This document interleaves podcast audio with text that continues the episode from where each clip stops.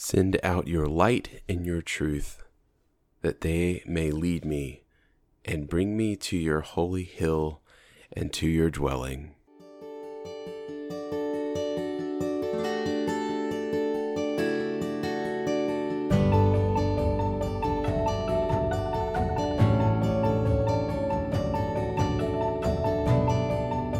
Hello, beloveds. Welcome to the midweek meditation podcast, a place for you to find grounding and rootedness in Jesus Christ for your week, and a place for us to explore a mystic, reflect, and add a spiritual practice to our toolbox.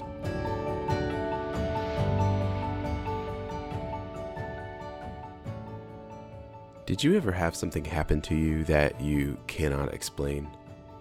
By definition, you may have had a mystical experience.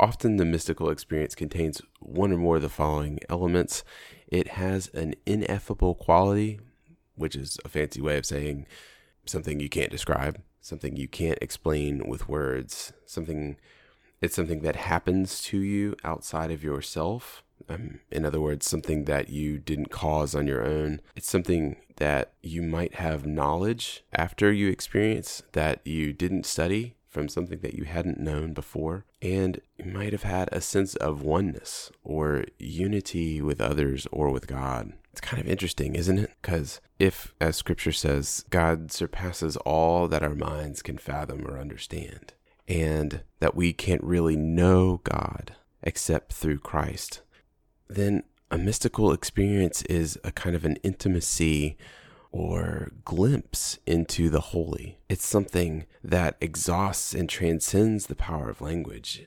It is this weird glimpse into that unknowability of God.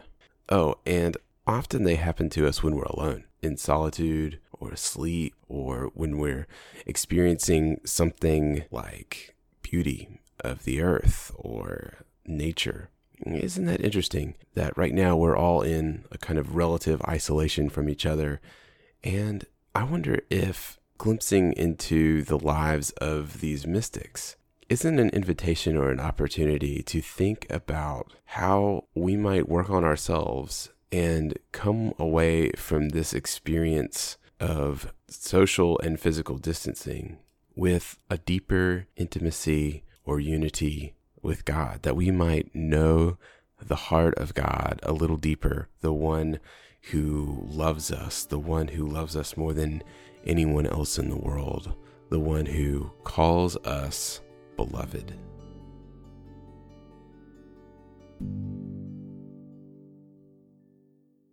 I want to introduce you to a mystic named Julian of Norwich she had a mystical experience, and that led her to write prolifically and be sought out by theologians and priests and learned people of the time.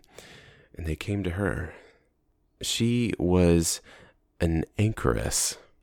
That is, she was someone who lived in a little stone hut that was attached to the side of a church and it was quite literally anchored to the side of the church, and that's where they get that name.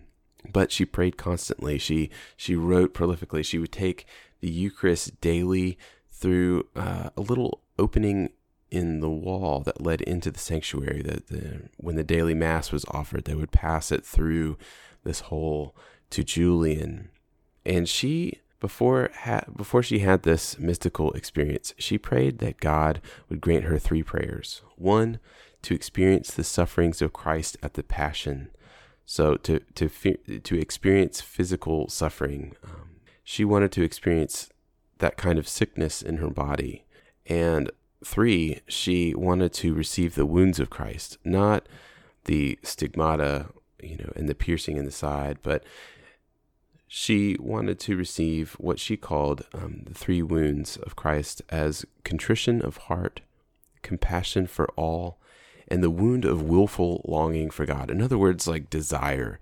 She really wanted to, above all else, desire God. And those prayers were granted. She became deathly ill. She was on death's door. The, in fact, the the local priest came and offered last rites. And for six days, she suffered and she lay in bed.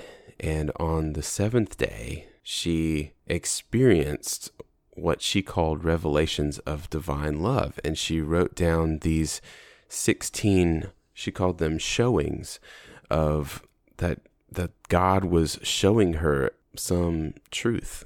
And so she wrote them down, and they are incredible. But first, we're going to read a reading from Hebrews 10 19 through 25.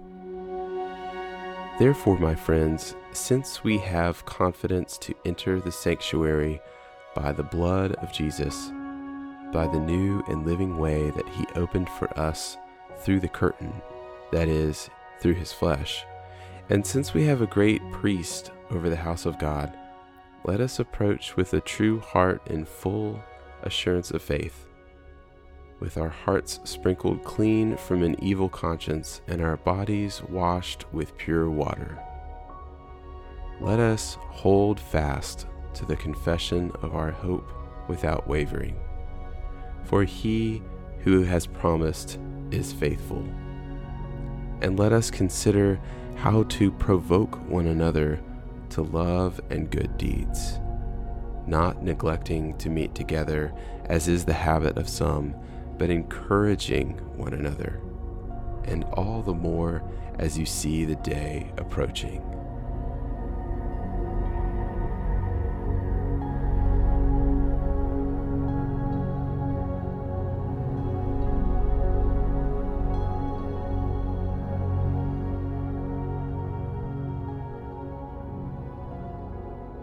I love this reading in Hebrews, and it's a kind of a pivotal passage in Hebrews, and it's one of the more famous ones. And I love the line, Let us hold fast to the confession of our hope without wavering, for he who has promised is faithful. In other words, God does not stop loving us and being faithful to God's promises to us that we are the ones who are, are kind of fickle and go back and forth. But this passage is saying, hold fast. And it's interesting that, that the term hold fast means a kind of a nautical term where either you stay the course, you keep the ship going in the same direction, but it can also mean like drop the anchor, be rooted, be grounded to this place or this idea. Isn't that interesting? To be anchored like Julian was anchored, like an anchoress who she was attached to the side of a church. There was that much devotion and commitment. Let us hold fast. So for Julian, and in chapter 5, she writes, It was at this time that our Lord showed me spiritually how intimately He loves us. I saw that He is everything that we know to be good and helpful. In His love, He closes around us and folds us and embraces us.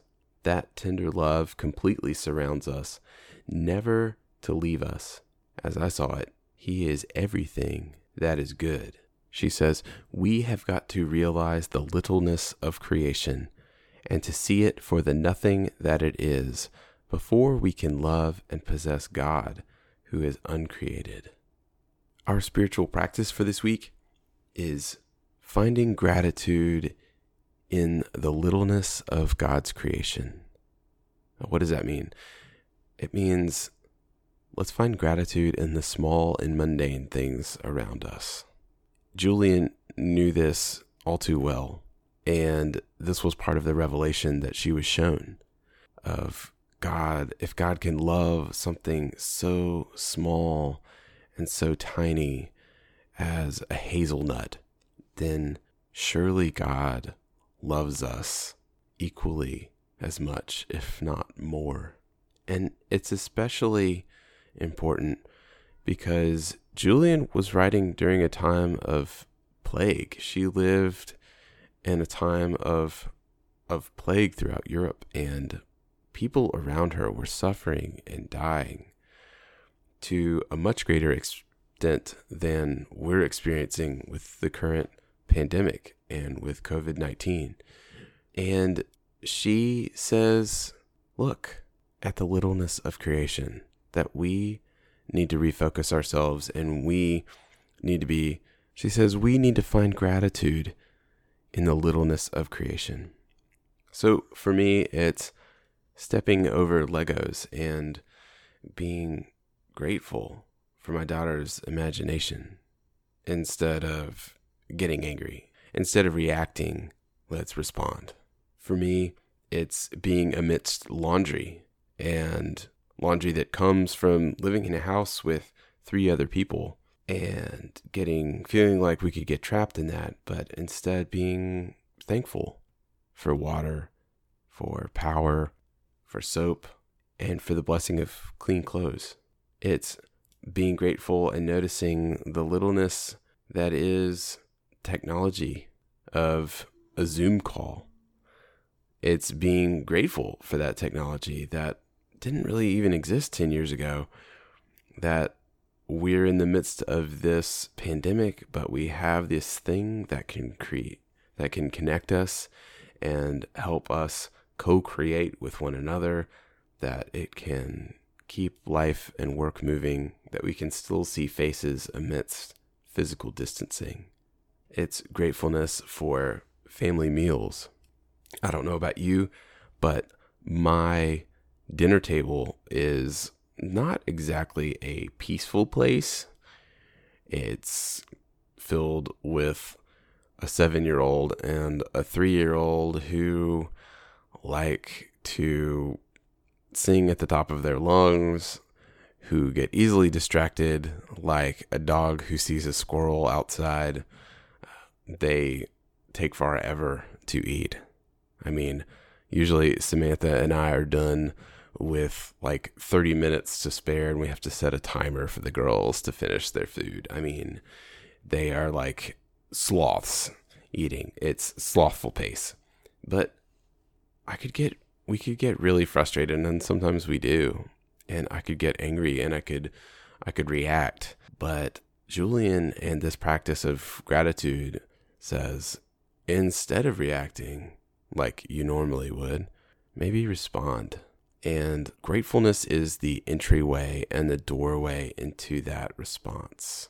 Maybe we just need to reframe our focus. How beautiful is it that we are gathered around a common table? How beautiful is it that we have an opportunity to have food on the table? How great, how wonderful is it that we all get to sit here and enjoy each other's company?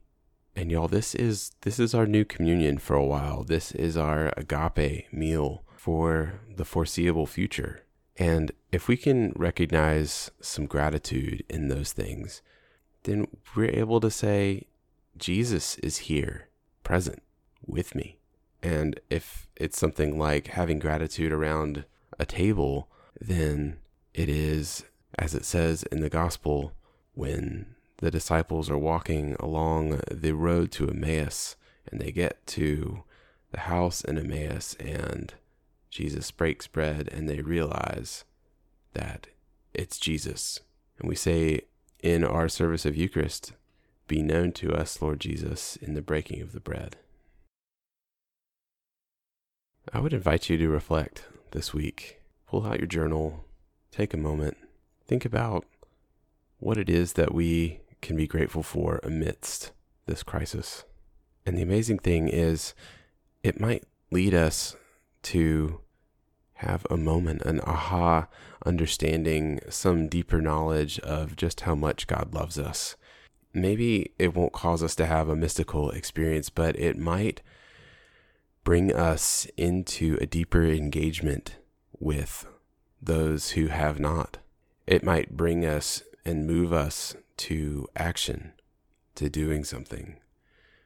And though it feels like it's really hard to know what to do in this time, that gratitude can inspire us to say, well, maybe I don't need this, but maybe someone else does.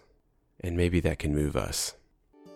We'll close with this prayer. Let us pray. Lord God, in your compassion, you granted to the Lady Julian many revelations of your nurturing and sustaining love.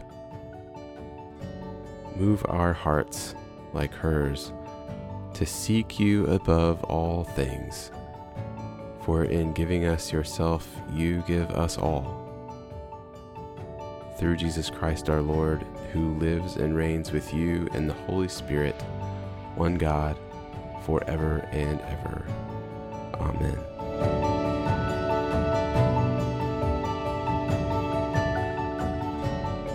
Well, that's it for this week's meditation. Grace and peace to you, friends, and hope to see you soon, whether on Zoom or physically. Um, thank you for tuning in and go with this blessing. May God the Creator bless you. May God the Son walk with you. May God the Spirit lead your lives with love.